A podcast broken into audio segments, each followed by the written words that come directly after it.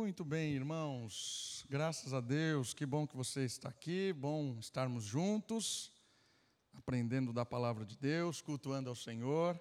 Esse tempo é um tempo muito especial porque é um momento singular. Deus se revela no meio do seu povo, isso é bênção.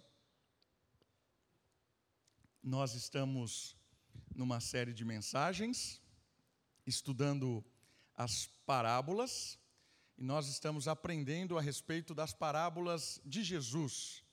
A gente tem dito a respeito de parábolas, e você já deve ter pegado que parábola é uma história, é um conto, é algo que usa exemplos, coisas do cotidiano, para ensinar verdades profundas. As parábolas, elas não foram inventadas por Jesus. As parábolas já foram usadas muitas vezes no próprio Antigo Testamento, é recheado de parábolas, e também no Oriente Médio Antigo, os povos semitas, acadianos, próprios egípcios, usavam destas parábolas para poder colocar um óculos espiritual nas pessoas, para que elas pudessem enxergar além do físico. Né? Então, usa-se o copo, por exemplo, para falar algo sobrenatural. A ideia de que a água representa a, o matar a sede, a água, a sede espiritual, que a água representa inundar-se da presença. Essa é a ideia de parábola. Né? A gente já está pegando isso.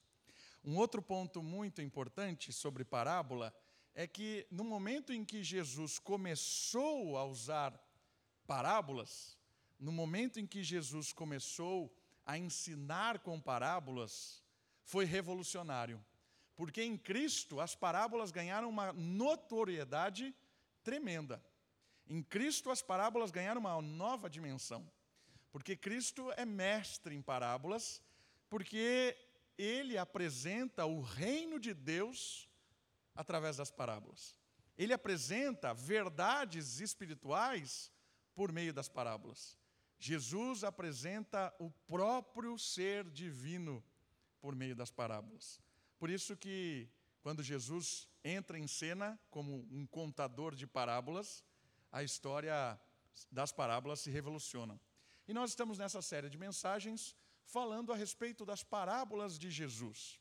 Hoje nós vamos falar de uma parábola a respeito do pastor.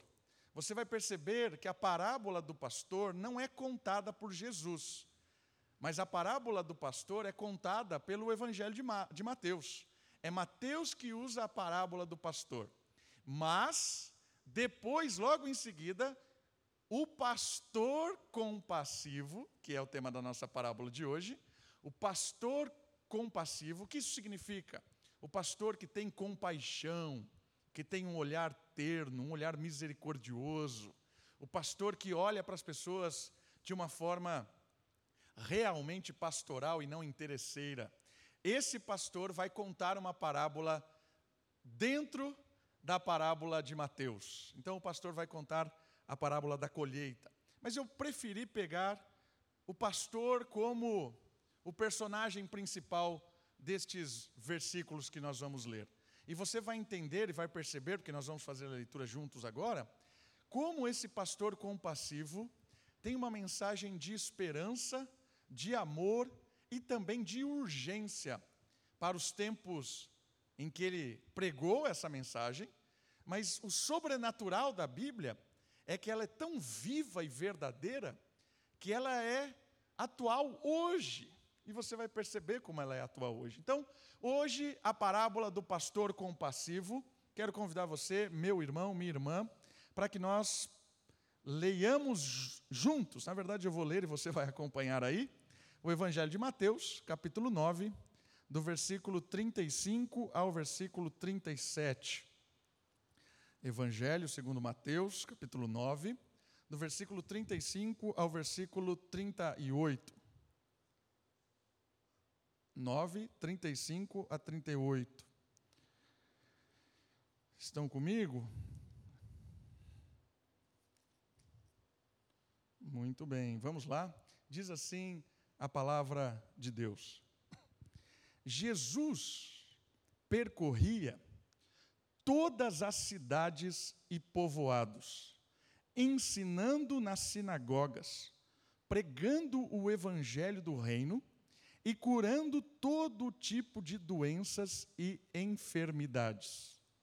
Vendo as multidões, compadeceu-se delas, porque andavam atribuladas e abatidas, como ovelhas que não têm pastor. Então disse a seus discípulos: Na verdade, a colheita é grande, mas os trabalhadores são poucos. Rogai ao Senhor da colheita que mande trabalhadores para a colheita. Queridos, a parábola de hoje vai nos mostrar um pouco mais de quem é Jesus, e a partir desse entendimento de quem é o Mestre, os seus discípulos são convocados, vocacionados, direcionados para continuar agindo em nome dele, no poder do Espírito dele. Por isso que os discípulos mais para frente vão ser reconhecidos como cristãos, pequenos cristos, porque a partir das atitudes, dos olhares, dos pensamentos, da ação desses discípulos, era possível sentir o próprio Cristo. Olha que maravilhoso isso. Os discípulos foram chamados de cristãos porque a partir das atitudes deles era possível perceber o próprio Cristo. A parábola de hoje, ela começa nos informando a respeito de como Jesus trabalhava. E a primeira informação que o versículo 35 nos traz é que ele percorria todas as cidades. Você notou isso?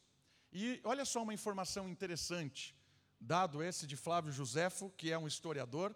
Ele diz que a região da Galileia, onde Mateus aqui menciona que Jesus percorria as cidades e os vilarejos, tinha em torno de 200 cidadelas ou vilas.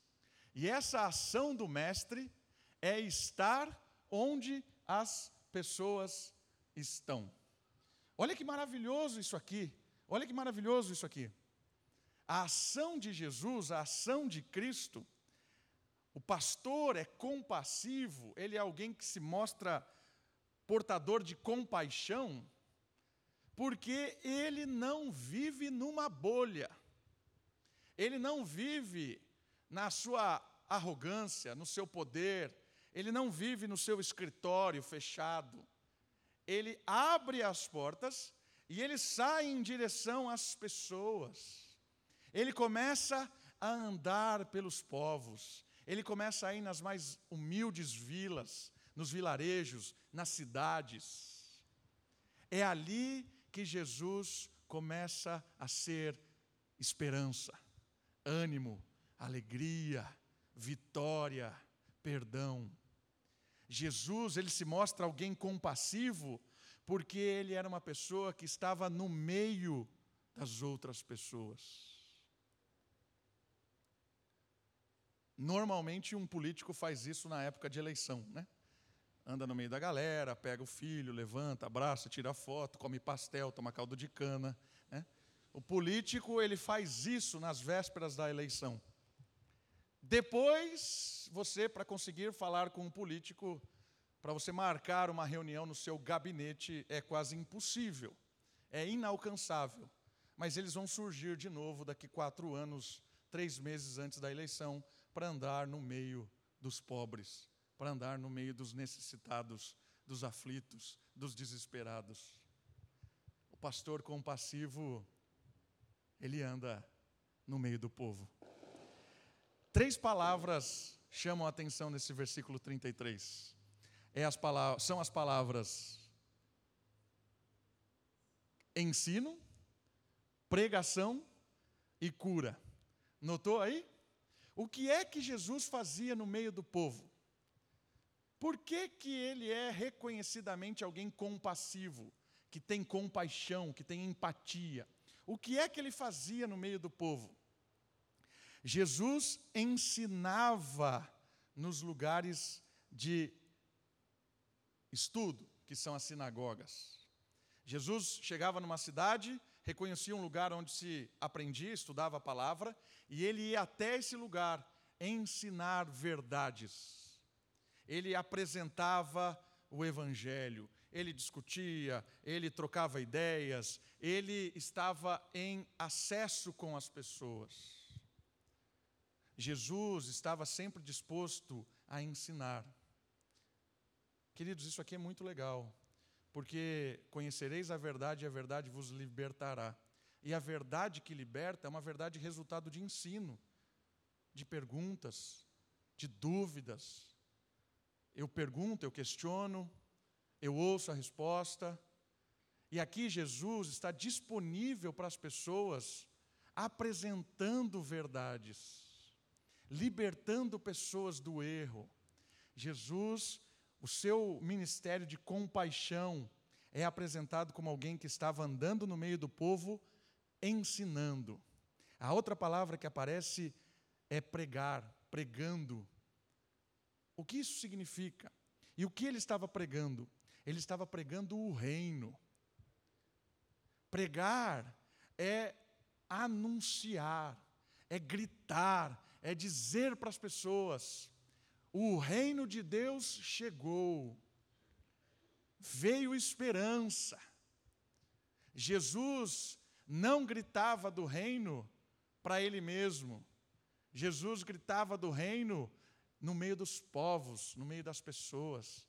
E o que é esse reino? Esse reino é a dimensão de um Deus que perdoa, de um Deus que restaura, de um Deus que fez um povo, que acolheu pessoas, um reino de paz, de amor, de prosperidade, de esperança em meio ao caos. O reino de Deus é uma bolha de ar num oceano de caos.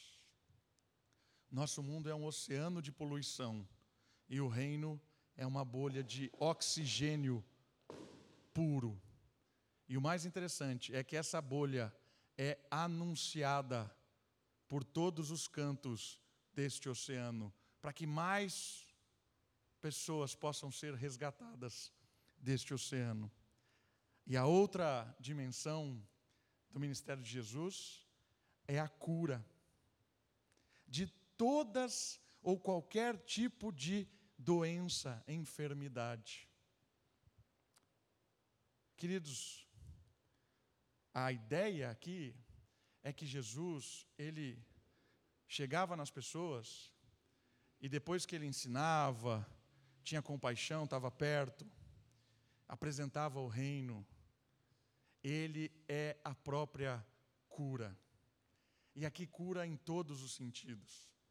É a cura das pessoas que estavam com medo, é a cura das pessoas que estavam sendo exploradas, é a cura das pessoas que estavam realmente doentes por alguma questão física, é a cura das pessoas que estavam endemoniadas, estavam presas por espíritos imundos. O Evangelho, quando ele chega, quando ele é ensinado, quando ele é pregado, ele também redunda, resulta em cura. E sabe o que é cura? Cura é libertação. Qualquer tipo de enfermidade nos aprisiona. Já percebeu isso? Quando a gente está doente, a gente não consegue fazer nada, a gente se abate, a gente fica cabisbaixo. E essa doença pode ser física, espiritual, mental, ela nos aprisiona. Jesus, com o seu ensino, Jesus, com a sua autoridade, Jesus, com a sua pregação, ele traz libertação para todos os tipos de doença. As pessoas começaram a se animar a se alegrar, porque elas começaram a sentir o que é viver de verdade. A parábola do pastor compassivo apresenta, antes mesmo da própria parábola, no seu contexto, por que, que ele foi reconhecido como um pastor e por que, que ele foi, atribuíram-lhe a ele um adjetivo de compaixão por causa deste jeito de viver. O jeito humilde, o jeito de ir até as pessoas, o jeito de ouvir, de ir ao mais simples, para mais a cidade mais rica, a cidade mais pobre, a vila mais simples, a vila mais chegava nas pessoas, ensinava, conversava, pregava o reino, curava, libertava. Jesus é o Messias, porque ele se apresenta para todos. E aí vem a primeira parábola contada em primeiro momento, ou usada por Mateus. Ele diz assim: vendo as multidões, olha a parábola, comparação. Compadeceu-se delas. Por quê? Porque andavam atribuladas e abatidas. E aí, olha a comparação agora. Como ovelhas que não têm pastor. O pastor compassivo, ele nos revela essa compaixão por causa de um detalhe muito interessante que o texto nos revela. É o detalhe de olhar nos olhos da multidão. Você viu como começou o versículo? Vendo as multidões, olhando no olho, sentindo o cheiro, o toque, olho no olho, Jesus se compadeceu dessas pessoas. As pessoas, segundo o texto, estão atribuladas e abatidas. Mas preste atenção nisso aqui. Todos nós estamos. Por isso que essa mensagem não está presa no tempo aqui. Essa mensagem ela sobressai daqui e ela chega em nós hoje, porque nós estamos todos atribulados e abatidos. Por quê? Porque apesar da estrutura política, você acha que não tinha político naquela época? Não tinha o império que governava, o, o, os, os, os reis, os governantes, o imperador. Tinha uma estrutura política organizadíssima. Eram os romanos, talvez um dos maiores impérios da história. Político era o que não faltava. Mesmo com toda essa ordem romana, as multidões elas estavam atribuladas e abatidas. Aí você pergunta: "Ah, não tinha então pastores, líderes religiosos?" Claro que tinha. Era uma estrutura imensa, com templo, com rituais, com sinagogas, com fariseus, saduceus, escribas, especialistas, doutores na lei, conheciam o hebraico, o aramaico, citavam toda a Torá, a lei de Deus, com olhos fechados, de ponta cabeça, embaixo da água, Onde você botasse o fariseu, ele sabia recitar e arrotar para você a lei. O que, esse povo quer então? Tem político, tem religioso, tem os pastores da época, os fariseus, tem os líderes dos povos, tem o César, que é o, o César é o título, né, o Messias lá, escolhido. Né? O que, que esse povo quer? Por que, que eles estão atribulados? porque eles não viam as pessoas. Essa é a diferença do pastor compassivo para todo o sistema mundano que jaz no maligno. O sistema que jaz no maligno não enxerga pessoas. Não enxerga. O sistema apenas atropela pessoas atropela. Falando deles primeiro, pagavam altos impostos, eram explorados, pagavam muito mais impostos do que nós pagamos, muito mais. Exploração, marginalizados.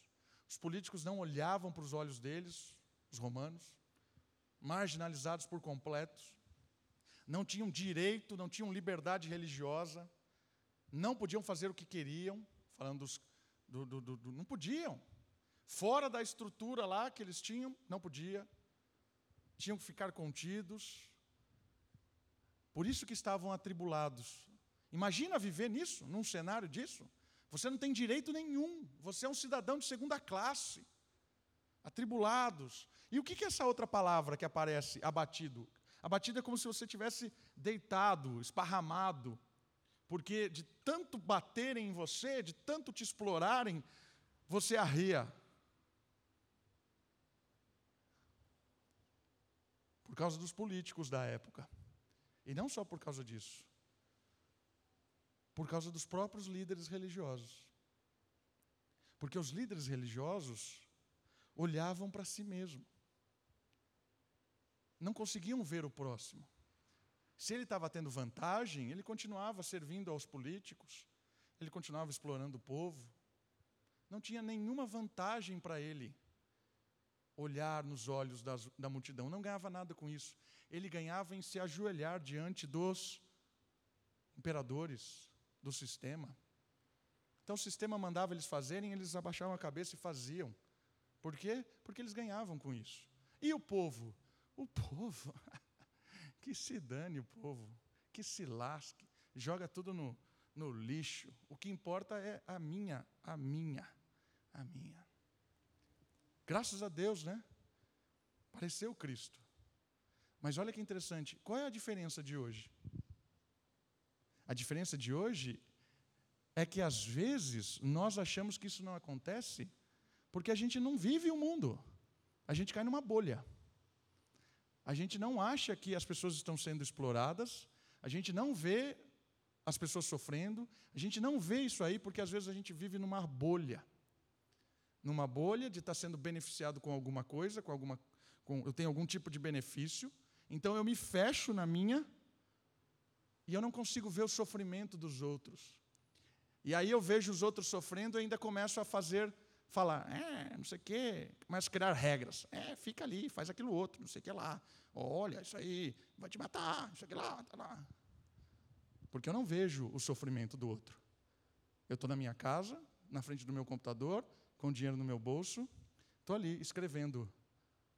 Mas eu não andei na rua, não olhei olho no olho, eu não vi o que as pessoas estão sofrendo. Esse é o mal dos nossos políticos e dos nossos religiosos de hoje. Percebe que é a mesma história? Irmãos, vai ser assim para sempre. E uma coisa muito interessante, nós estamos cansados. Todos nós estamos cansados. Estamos abatidos. Queridos, nós estamos assim. Notícia atrás de notícia, medo atrás de medo, pânico atrás de pânico, e nós estamos realmente abatidos. Porque, como o texto diz, estamos como ovelhas que não têm pastor. Todos nós estamos assim. E aqui entra o extraordinário. Entra o mesmo Jesus que chega nesse povo, chega em nós. Esse é o extraordinário, porque a maior evidência de que Jesus é o Messias, como está lá, é que ele se preocupa a compaixão, quando ele olha para a multidão e ele tem compaixão, ele realmente olha para você, para o seu coração, para o seu dilema, para toda a sua tribulação, para todo esse desgaste. Ele sabe que você está abatido e ele de verdade se preocupa. De verdade, ele sente o que você está sentindo. De verdade, ele experimenta a sua dor de fato ele é o Messias, porque ele deixou a sua glória, a sua majestade, para vir no meio do povo, para vir no nosso meio. A primeira verdade espiritual dessa parábola do pastor compassivo e das ovelhas é que só Cristo, só Jesus, pode reverter essa situação espiritual que nós vivemos. Só há esperança em Cristo, queridos. Só há esperança no amor de Jesus, na Sua obra, no seu perdão, na ação do Espírito de vir morar em nosso coração. Só há mudança em Cristo. Quando esse, esse pessoal aqui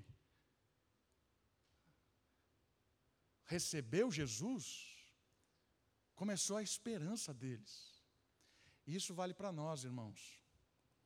Não confie em presidente, em governador, em senadores, em políticos. Não confie em políticos. Não confie. Não confie na maioria dos religiosos que tem por aí. Não confie, porque também são exploradores. Usam a religião para manter o sistema e continuam explorando as pessoas. Confiem, em primeiro momento, em Cristo.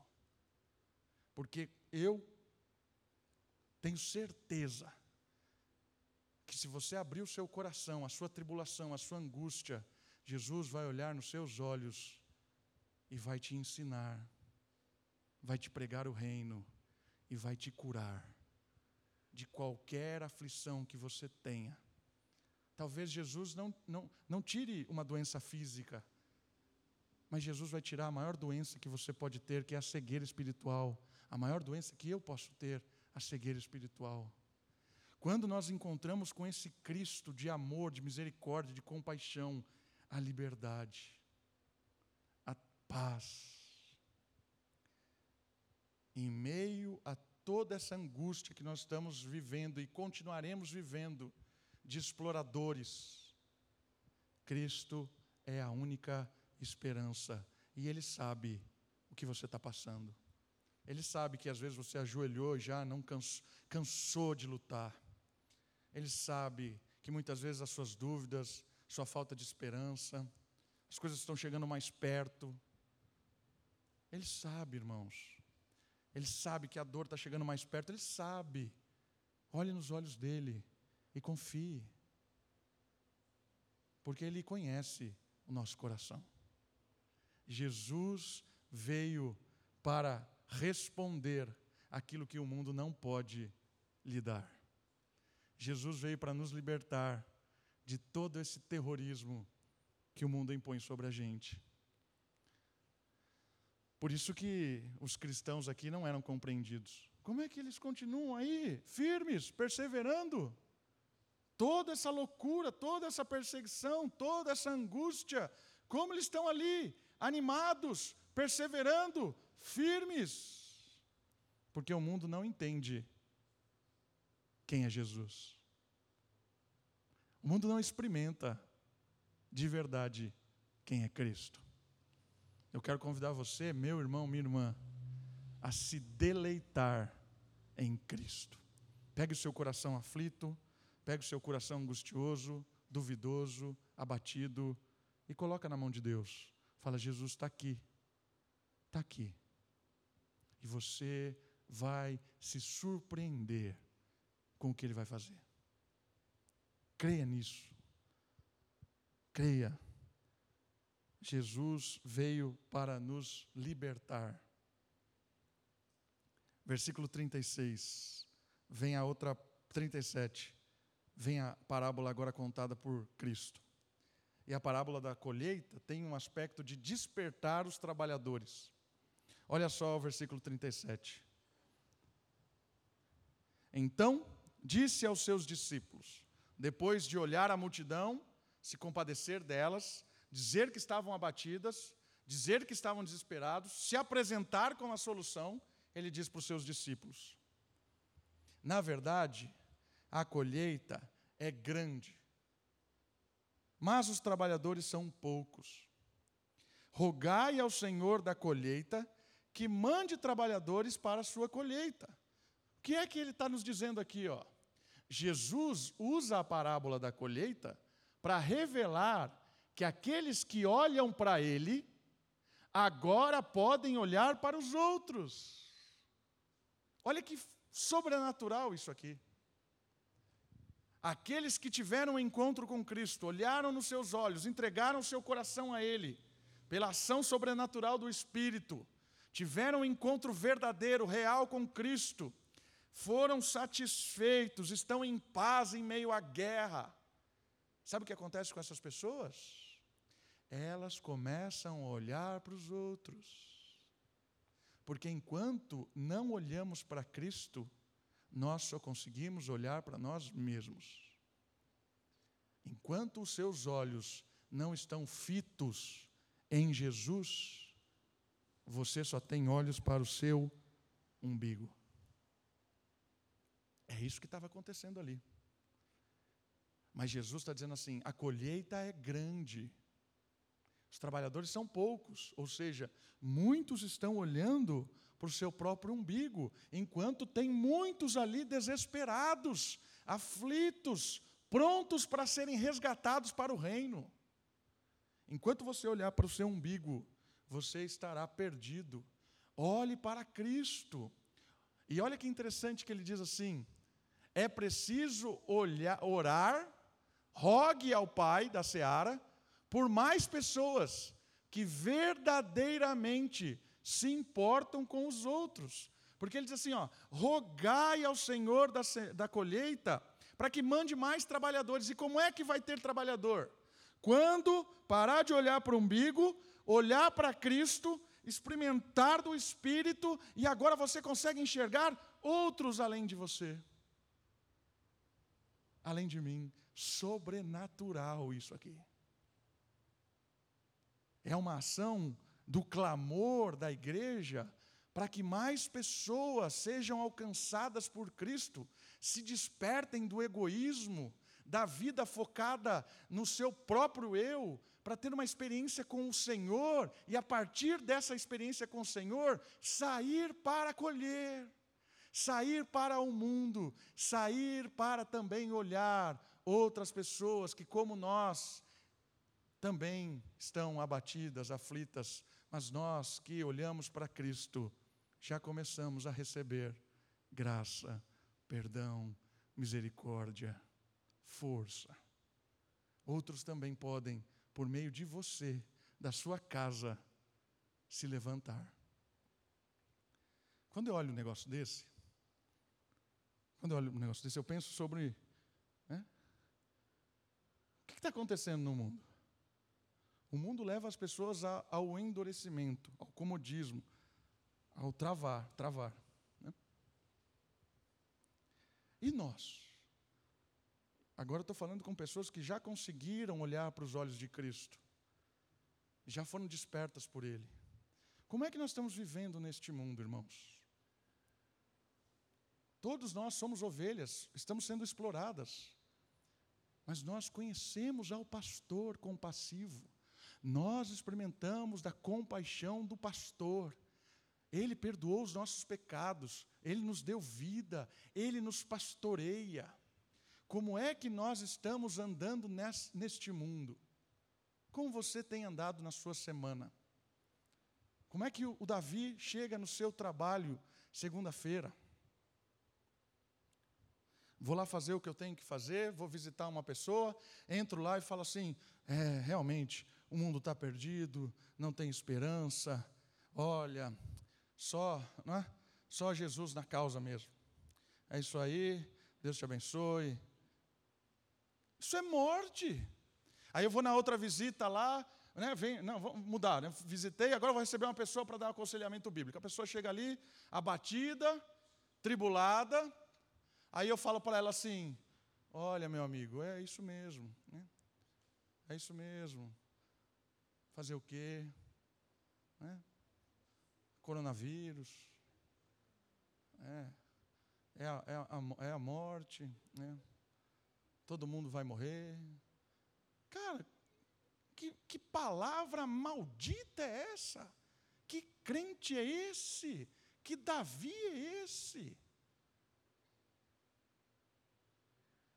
Se eu começar a falar isso para as pessoas que eu vou visitar, que eu vou aconselhar, eu estou mostrando para elas que não tenho nada de Cristo. Eu nunca olhei Cristo, porque as minhas palavras são morte, são caos, são desespero. Eu só falo bobagem, só falo coisa que não faz nada para ninguém. Percebe?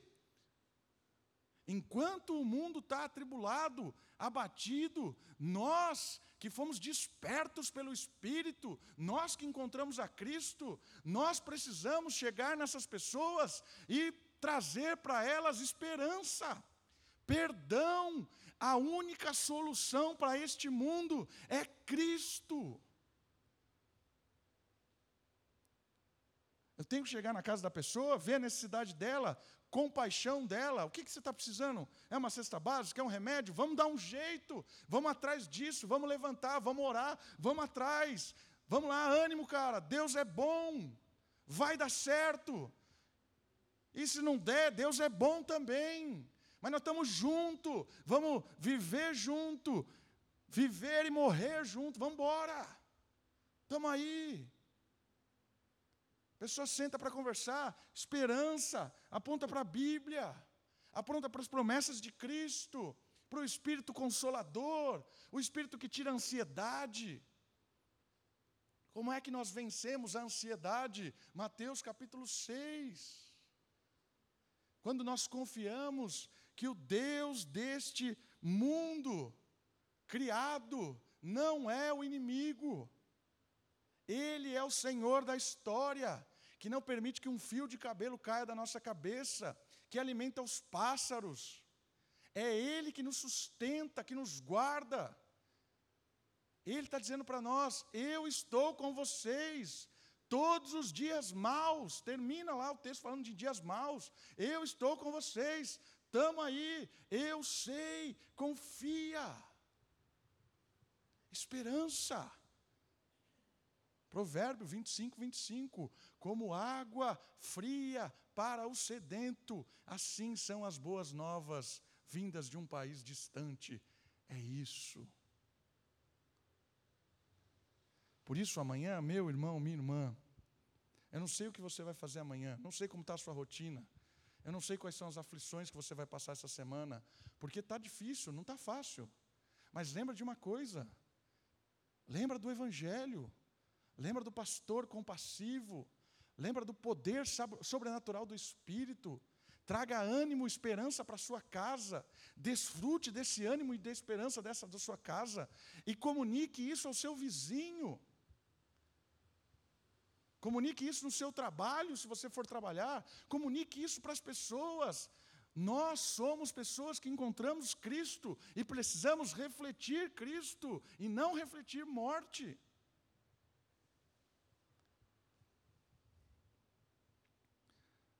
Mensagem de morte chega em nós e morre. Incredulidade chega em nós e morre. Quer um exemplo prático disso? Recebeu lá no WhatsApp aquelas mensagens horríveis. Morte, delete. Não compartilhe. Vem com aquelas mensagens que, ah, não sei o que, morte. Não compartilhe. A pessoa só te manda desgraça. Bloqueia essa pessoa. É a minha tia. Já bloqueei várias das minhas tias. Falei, pare de mandar, tia. Volte aos bons dias, era melhor.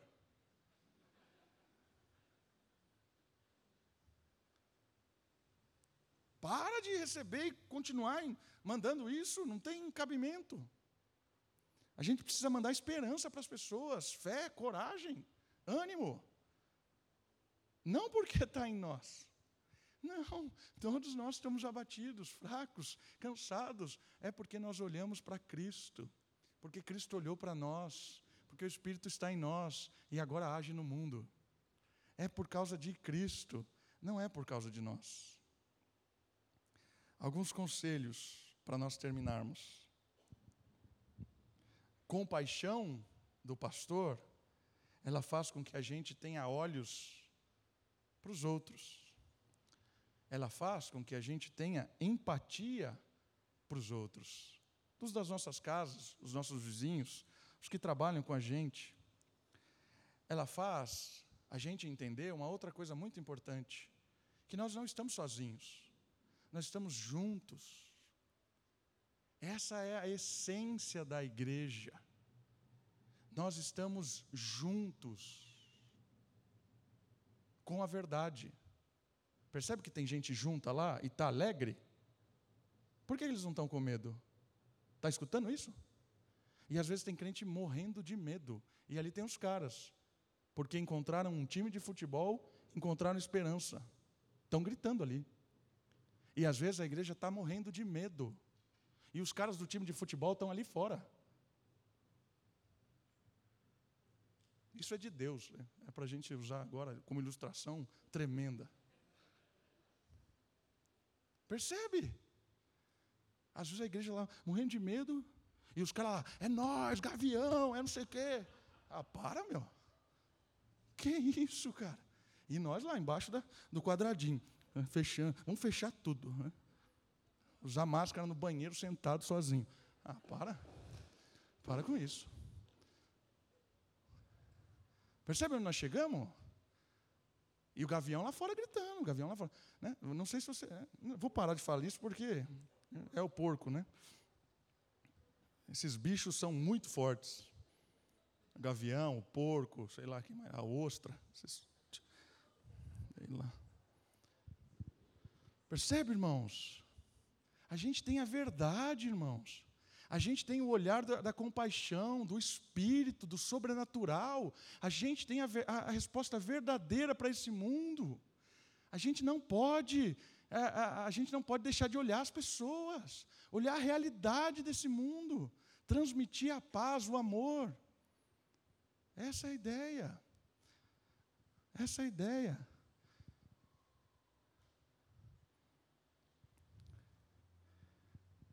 E eu quero terminar com essa palavra, o rogai, que é a oração. A oração é o caminho de Deus. É o caminho, é o contato. É o contato. Contato de Deus. A oração nos dá sabedoria. Não entenda isso que a gente vai ser imprudente. Não é isso. Nós nunca vamos ser imprudentes em nenhuma área. Ao contrário, os crentes são exemplos de sabedoria. Nós somos prudentes. Prudentes. Estamos juntos? Estamos juntos. Vamos colocar algumas coisas para nos proteger? Vamos usar uma máscara? Beleza, ótimo. Graças a Deus por isso. Vamos, não vamos ficar mais se abraçando quando a gente se abraçava? Beleza, graças a Deus. Vamos colaborar com isso.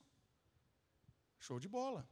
Tem algumas pessoas que não podem vir na igreja, Estão ali, estamos fazendo transmissão para elas, estão nos acompanhando, graças a Deus. Fica lá, vamos proteger, vamos cuidar dos nossos idosos, das pessoas que estão ali afastadas, vamos cuidar delas. Graças a Deus por isso. Essa é a dinâmica da igreja, percebe? A gente não é imprudente, a gente é sábio. A gente vai lidando com as situações. Como é que a gente vai discernir as coisas? Com a oração. A oração vai te dar a resposta. Quando você busca a Deus, Deus vai trazer a paz no seu coração, de agir com o jeito certo de agir, ser prudente, não ser louco, não ser imprudente. Não, não é isso. Cristão não é imprudente, mas cristão também não é medroso. Qual é o meio disso, pastor? A oração é o meio disso. Imprudência medo. Como é que eu faço para chegar no meio? Oração. Rogai ao Senhor da seara que mande trabalhadores. Vamos orar para que cada vez mais nós possamos ser prudentes, sem medo. Cada vez mais nós possamos estar descansando em Deus, confiantes em Deus, ah, em paz, em meio à guerra sendo usado para levantar outras pessoas, cada vez mais. Por isso, meus irmãos, minhas irmãs, orem mais. Rogue ao Pai da Seara que levantem outros vocacionados, você, sua casa e outros, outros mais, que possam olhar para Cristo e olhar para este mundo levando esperança. Vamos orar? Abaixe sua cabeça, feche seus olhos, vamos orar. Vamos agradecer ao Senhor. Pedir a Ele que continue protegendo a nossa casa, nossas famílias, os nossos enfermos, protegendo os nossos lares. Pai querido, o Senhor conhece todas as nossas lutas, as nossas dificuldades. Cuida de todos nós, ó Pai. Que o Teu Espírito inunde o nosso coração, a nossa mente, que o nosso, o nosso caminhar, ó Deus, seja um caminhar cheio do Teu Espírito, da Tua verdade. Obrigado, Senhor Jesus, porque o Senhor olhou para nós com olhos compassivos. O Senhor realmente viu as nossas aflições, os nossos temores, e o Senhor trouxe paz ao nosso coração. Muito obrigado por isso, ó Deus. Peço que o Senhor nos dê sabedoria, sabedoria para ser prudente, prudente nas pequenas coisas, prudente em ser alguém que colabora com a sociedade, alguém que ajuda, prudente para não não causar caos ao mesmo tempo nos dê coragem para não sermos travados pelo medo, porque o medo é uma forma de travar as nossas vidas. Quem tem medo não anda, quem tem medo não ama, quem tem medo não está aperfeiçoado no perfeito amor, como diz João. O apóstolo João nos desafia a nos aperfeiçoarmos no amor que vence todo o medo. Ó Deus, que possamos ter um relacionamento com o Senhor para sermos simples como a pomba, sagaz como a serpente, para que a gente possa, em cada escolha da nossa vida, porque viver são escolhas, e escolhas são riscos, que cada uma dessas escolhas, cada um desses riscos que nós assumamos, sejam riscos baseados na oração, no temor, no tremor. Independente da resposta que nós, nós tenhamos depois das nossas escolhas, nos ajude a viver com elas, confiando em Ti, seja na vitória, na derrota, na alegria, na, na tristeza, na vida ou na morte. Nada nos separa do amor que está no Senhor Jesus. Muito obrigado. Nós te louvamos no nome do nosso Salvador. Amém.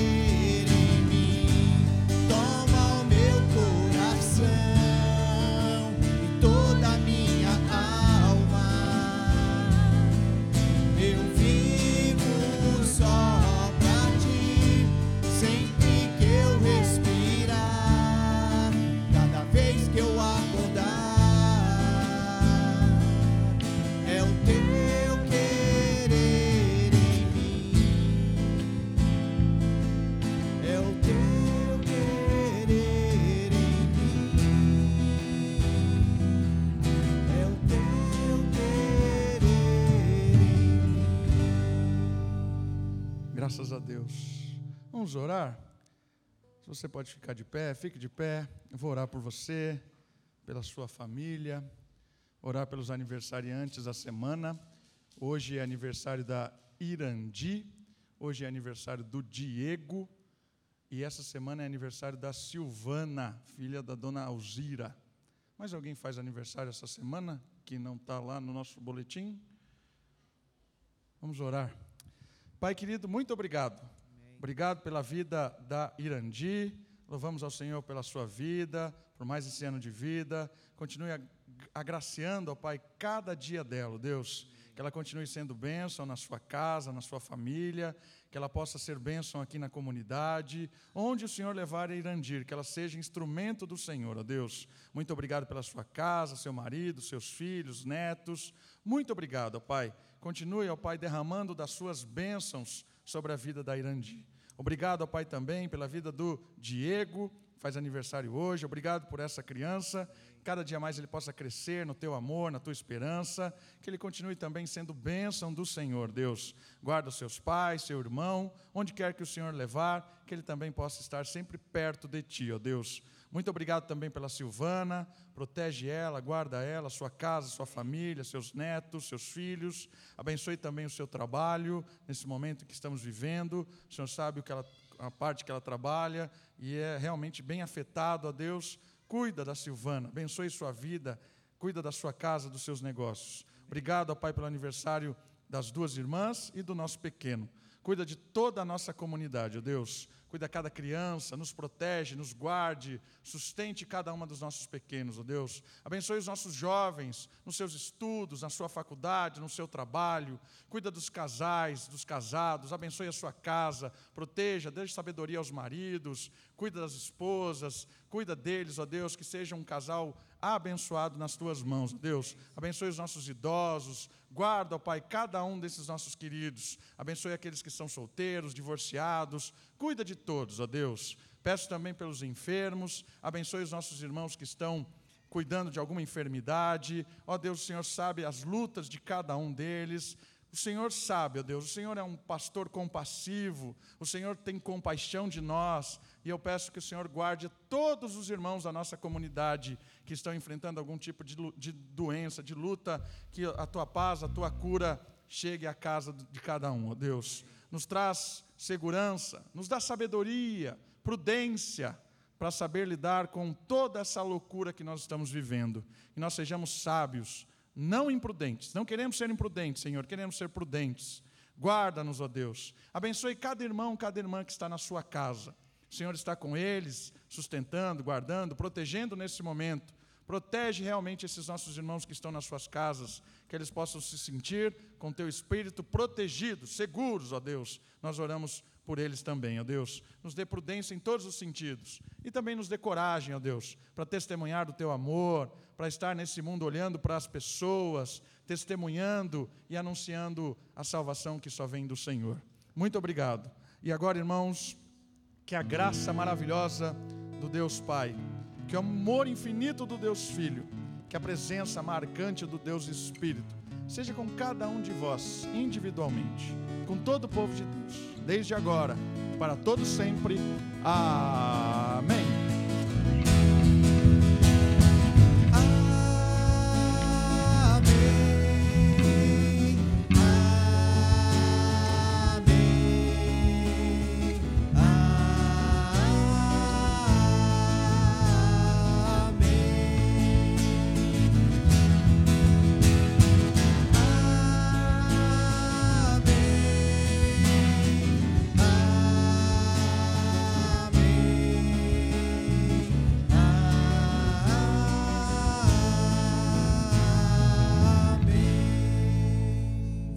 Se assentar. Boa semana a todos. Deus abençoe. No que você precisar de mim, por favor, me manda uma mensagem, me liga. Eu estou aqui à disposição para servir você, sua família e quem você estiver aí precisando, conte comigo. Estou lá no fundo agora com a minha esposa. Deus abençoe e boa semana.